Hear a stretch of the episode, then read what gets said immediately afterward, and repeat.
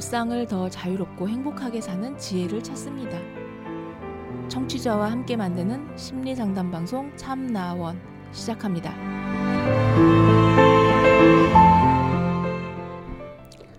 안녕하세요. 심리 상담 방송 참나원 시즌 8 제 30화 오늘 다섯 번째 이야기입니다. 오늘 사연은 꽤 기네요. 원래 다 이렇게 사는 거예요? 라는 제목입니다. 사연 보겠습니다. 저는 현재 고등학생이고 자랄수록 제가 자라는 가정 환경이 남들과는 다른 것 같고 미쳐버릴 것 같아서 이렇게 올립니다. 우선 저희 집은 돈이 별로 없습니다. 제가 알기로 20이 조금 넘는 평수의 아파트에 거주하고 있는데 아빠가 어렸을 때 사업을 망치셔서 신용 불량자시고 그 과정에 엄마가 보증을 잘못 서셔서 두 분 다 신용 불량자입니다. 두 분이 어렸을 적부터 싸움이 잦으시긴 했어도 어느 정도 적응했고 저만큼은 하고 싶은 일이 있으면 아낌없이 지원해 주시고 사랑해 주셔서 남들보다 금전적으로는 조금 부족해도 행복하다고 자부했는데 잘할수록 이상한 걸 알았습니다. 앞서 말했듯 두 분께서 싸움이 잦으신데 대부분이 돈 문제입니다. 아빠가 여러 차례 사업을 실패하셨는데도 계속해서 사업을 하시고 계시는데 원래도 잘 안 되는 사업이 코로나를 맞으면서 더욱 악화된 탓에 거의 매일을 싸우시는데 정말 악을 쓰십니다. 아빠는 싸움이 길어지시면 잠수를 타시고 엄마는 울고 소리를 지르는데 보통의 가정도 심하게 싸울 때 원래 이런가요? 제가 제발 제 앞에서 싸우지 말아달라고 해도 소용없습니다. 들을 때마다 미칠 것 같아요. 아빠는 처음 듣는 목소리로 내가 죽겠다고 하시고는 엄마는 욕하시고 그리고 항상 싸우고 나신 뒤에는 엄마가 저한테 와서 아빠 욕을 하십니다. 그래도 심한 욕은 아니고 아빠를 정말 미워한다기보다는 그냥 감정이 격화되어 하시는 거있긴 한데 제가 어렸을 때 사업을 실패하신 얘기도 가끔 나오고 이딴 식으로 전화를 꺼놓는다며 제게 하소연하십니다. 그리고 제가 가끔 아빠 편을 들면 많이 흥분하셨을 때는 내가 너한테 어떻게 했는데 결국 너도 아빠 편이냐고 하시고요. 그리고 두 번째로 미치겠는 건 저한테 아빠한테 연락해 뭘 사달라고 하라고 시킨다는 겁니다. 물론 배달 음식이 먹고 싶은 것과 같은 경우에 엄마가 아빠한테 말해봐 하는 건 이해하지만 이런 걸 넘어서 필요한 책값을 부풀려서 말하라던가 하는 식입니다. 아빠가 제가 부탁하면 돈을 주시지만 엄마 전화는 자꾸 무시하셔서 그러는 것 같은데 이해는 하지만 다른 가정도 이런지 궁금합니다. 심할 때는 학원비를 달라고 하라고 시키시는데 너무 스트레스 받습니다. 전화할 때도 옆에서 다 지시합니다. 정말 싫어요. 진짜 너무 싫고 어쩔 땐 화도 나는데 다른 분들도 이런 일을 겪으면서 사는 건가요? 가끔은 쌓였던 게 한 번에 터져서 왜 나왔냐고 따진 적도 있었는데 그럴 때마다 엄마는 늘 그래도 해달란 건 다 해주지 않았냐고 하십니다. 그런데 해달라는 건 다 해주시지만 저한테 계속 가난하다는 걸 알려주시면서 해주시는 게 무슨 의미가 있나 싶습니다. 매번 돈이 없어서 이건 못하고 저건 못하고 심지어 저희 집 보증금을 못 낸다는 것까지 알려주십니다. 아빠가 무능력하다는 것도 알겠고 객관적으로 가정적이지 못하다는 것도 알게 되었습니다. 근데 저는 그런 거 알기 싫어요. 아빠가 매번 가정에 소홀하다는 건 알고 있지만 그래도 저한텐 하나뿐인 아빠고 나쁘게 대하진 않는데 엄마는 종종 아빠가 절 사랑하지 않는다는 것까지 확인 사살해 줍니다.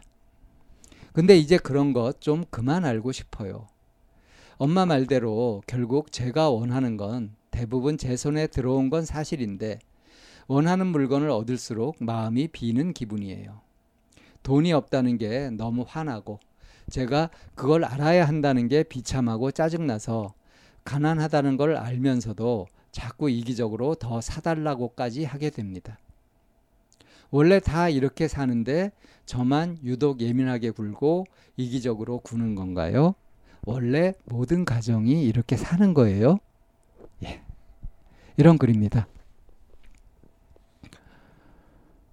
아, 이 사연을 들으신 청취자분들이 에, 어떻게 생각하실지 지금 이 사연자는 이제 고등학생이고요. 음, 어릴 때부터 이제 부모님이 부부싸움이 심했고 어, 그리고 이제 쭉 얘기를 했는데 주로 엄마에 대한 불만이죠. 엄마에 대한 불만이 이렇게 있는데 아, 저는 여기에서 이 사연 중에 이 부분이 쏙 들어옵니다. 어, 엄마 말대로 결국 제가 원하는 건 대부분 제 손에 들어온 건 사실인데 원하는 물건을 얻을수록 마음이 비는 기분이에요. 원하는 물건을 얻을수록 마음이 비는 기분이다. 이 대목. 이 대목에 좀 초점을 맞추고 싶습니다. 어, 뭐 돈이 없다는 게 너무 화나고 또 돈이 없다는 우리가 가난하다는 걸 알아야 되고 이게 비참하고 짜증나다. 어, 그래서 자꾸 이기적으로 더 사달라고까지 한다.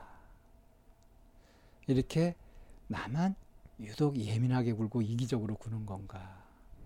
이런 이제 고민을 하고 있는 거죠. 원래 모든 가정이 이렇게 사는 거예요? 라고 물어보는 것은 다른 가정도 그렇다 하면은 어떻게 하겠다는 걸까요? 그러면 고민이 덜 되는 걸까요?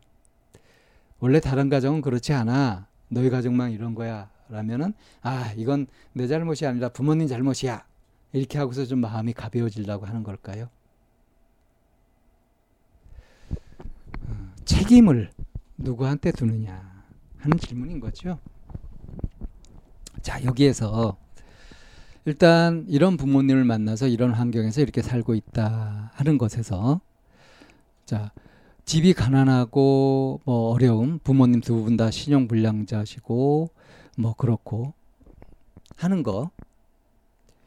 어, 이런 걸 알아야 되고 알아야 하고 이 가난하다는 걸 아는 것이 비참하고 짜증나다. 이렇게 느껴지는 거. 이런 것이 예민해지는 거. 그런데 오히려 행동은 자꾸 이기적으로 집이 어렵다는 걸 알면서도 뭐 사달라고 이렇게 하고 하는 거. 이런 자기 자신을 지금 이해하기 어려운 거죠. 그러니까 사실은 이 사연자는 자신을 이해하고 싶은 겁니다. 내가 정말 이런 것들이 참 싫은데 이걸 싫어해도 되는 건지 이게 싫은 게 정상인 건지 이 싫어하는 내가 뭔가 문제가 있는 건지 이거를 알고 싶은 거예요. 자, 그럼 이제 분명하게 얘기할 필요가 있죠. 그래서 이제 제가 원하는 마을, 물건을 얻을수록 마음이 비는 기분이다. 여기에 좀 주목해 보는 겁니다. 아마 상담을 하면은 이 사연자하고 이 얘기를 할 거예요. 마음이 비는 기분 또는 마음이 만족스럽고 행복한 그런 느낌 같은 것 어떨 때 느끼게 되는지 이걸 통해서 기본 욕구가 어떻게 자리 잡혔는지 핵심 욕구가 어떻게 자리 잡혔는지를 파악할 수 있죠. 그래서 이제 그래도 될지 하는 것들을 가지고서 어떤 조정을 해 갈지 아니면 그대로 살아갈지 하는 것들을 결정하는 거죠. 이런 것이 지금 이 사연자한테 이제 필요한 부분입니다. 현실적으로. 자, 그런데 이제 이 내용들 있잖아요. 이제 두 분이 이제 부부 싸움을 하고 나서 이제 아빠가 확 집에 나가 버리고 이제 엄마는 이제 아, 이 자식을 붙들고 온갖 하소연 같은 걸 하는 거예요. 이, 이런 거 그리고 이제 아빠 욕을 하고 뭐 어? 그렇게 하는 거죠. 어, 이런 것이 일단 듣기가 싫고 이게 이제 정말 미치겠다 괴롭다 하는 거고요.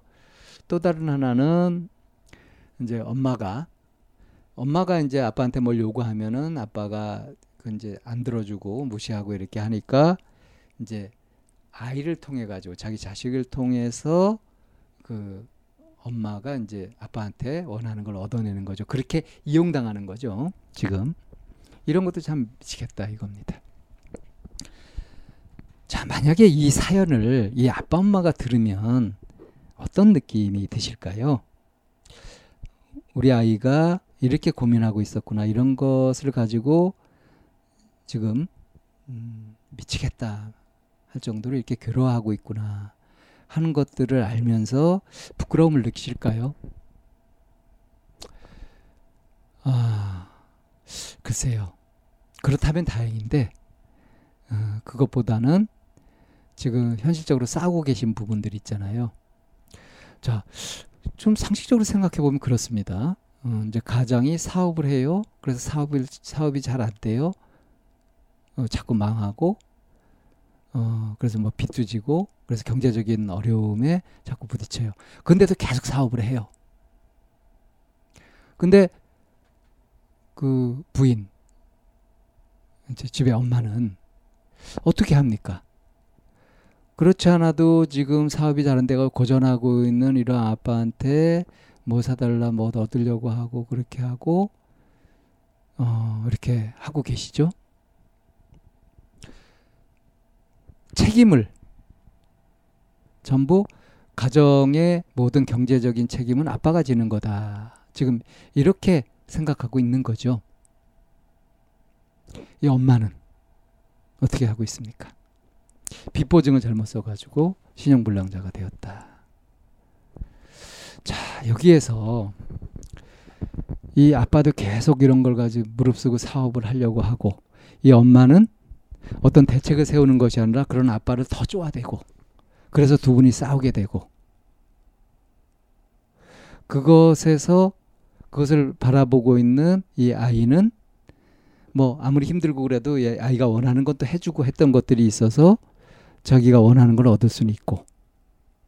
그러니까 두 분이 이렇게 싸우는 게 짜증나고 아 집이 이렇게 가난해 가지고 내가 원하는 것 많이 있어도 그 원하는 걸 마음대로 또 가질 수 없는 이런 현실이 짜증나고 어, 요구해서 얻게 되더라도 마음이 비는 것 같은 느낌이고 또 이제 어느 정도 이렇게 크게 되니까 고등학생쯤 되다 보니까 집안이 이렇게 형편이 어렵다는 것은 내, 나도 이렇게 좀 넷빛 생활을 하고 어 뭔가 욕심을 부리지 않고 이렇게 살아야 되는 거 아닌가 하는 생각도 하잖아요. 그런데 이제 짜증나서 오히려 더 이기적으로 더 사달라고까지 이렇게 하게 되는 거. 그래서 얻게 되더라도 만족스럽지 않은 거죠. 자, 요 대목에 초점을 맞출 필요가 있다. 정말로 만족하려면 어떻게 해야 되느냐 할 때 일단 현실을 인정해야 되잖아요. 그러면 부모님 사는 것을 보고서 아 저렇게 살 때 문제가 참 많이 생기는구나.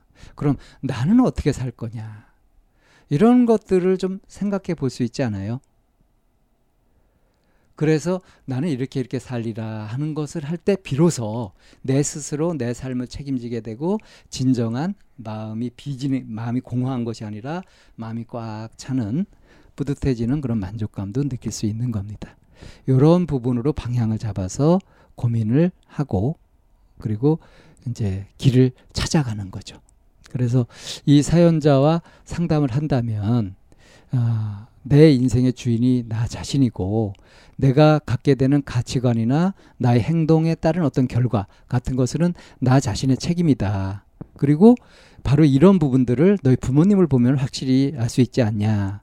부모님이 그렇게 삶으로 해가지고 아직까지 현실적으로 뭔가 자기 책임을 충분히 지지 못하면서 삶으로 해서 자식인 네가 어떻게 되었는지 그리고 지금 네가 어떤 식의 태도를 갖게 되었는지 하는 것들을 연관시켜 이제 설명해 가면서 어떻게 살고 싶으냐, 어떻게 사는 것이 좋겠냐 하는 것들을 찾아가는 쪽으로 이제 상담을 하게 된다는 거죠. 아, 만약에 내가 이 부모 입장이었다고 한다면 빨리 정신 차리고 어, 허황된 쪽으로 하지 말고 내실 있게 좀 땀을 흘려가면서 그렇게 좀 살아보도록 그렇게 하시고요. 그리고 이제 아이한테 이렇게 자신들의 못난 짐을 더 떠넘기지 마시고 좀 인간의 존엄을 좀 회복하셨으면 좋겠습니다. 이렇게 정신을 좀 바짝 차렸으면 좋겠고요. 어, 이 아이 입장이라고 한다면 부모님을 반면 교사 삼아서 나는 어떻게 살 것인가 하는 것들을 내 인생은 누가 책임져 주지 않는다 어, 하는 점을 명심하고 그렇게 어, 자기 삶을 계획해보고 잘 도모해보라 이런 얘기로 사연 여기서 정리하겠습니다.